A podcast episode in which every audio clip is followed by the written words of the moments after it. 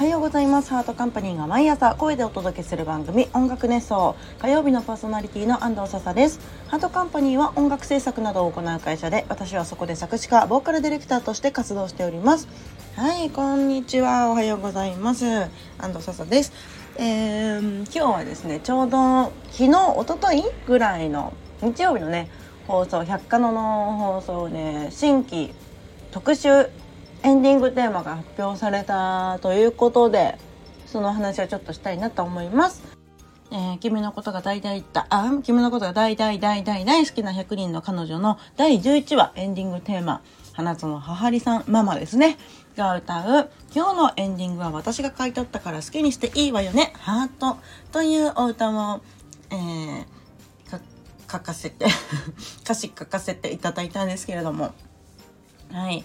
こちらは、まあ、11話ぐらい、10話ぐらいでやっとママが出てくるということで、私結構ね、推しキャラ、推しキャラははりさんだったりもするので、ワクワクしながら書いたんですけれども、どんだけ弾けていいのか、エンディング、あ、間違えた。えっ、ー、と、普通のオープニングは、百科のらしさを出したいとはいえ、オープニングテーマはそこまでキャラソンによらないように、うん、これはね、昔の音楽熱奏で松井洋平さんがおっしゃってたことですね。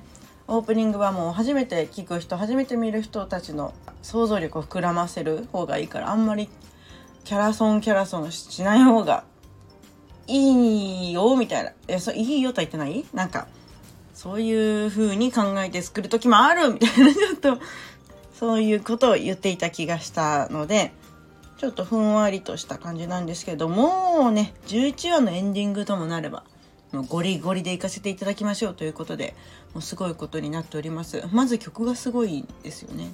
すごいし最後のフルコーラスで聴いていただけるとよりわかるんですけど大人の悪ふざけ感も出つつそれがまた百科のらしいというね。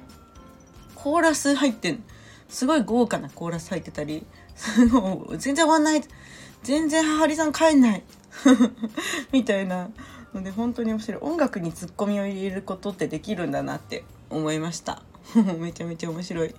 でその熱量で来るから作詞の方も作詞って一番その人間に伝わることじゃないですか。分かること？日本語は誰でも日本人だったらね分かるからすぐバレちゃう。分かってる私がその作品をどんだけ好きかとかも多分バレちゃうだろうなって思うので。まあ気合を存分に入れて書かせていただきました。気合のベクトルがちょっと今回はまた謎なんですけど母りさんを憑依させてというか私ももうほんと書いてる時もうレンタロウちゃんのことしか考えられなくなってレンタロウちゃんガチ恋になっちゃっててその時は「はあレンタロウちゃん」って毎日思いながら書いてました。もうママだった。ママ私は母りとなってレンタロウちゃんを撫で回してましたね。脳内で。イマジナリーのレンタロウちゃんを。もうあれやこれや。あれやこれや。いろんなものを都会理解してたりなんだりかわいいかわいいってしてました、うん、猫耳が似合ってた。私の脳内でのレンタロウちゃんは。はいちょっとやばいやつになりかけましたが無事11話エンディングがね会いたい。ぶつけました肘を。一応エンディングが無事に流れてよかったなと思います。あそしてあのー、私一番ね作詞家として喜ばしいことだと思うのがタイトルを褒められることだと思ってるので。やっぱちょっと長いからエゴサしづらいかなって思ったんですけどこのタイトルにしてよかったなと思いました。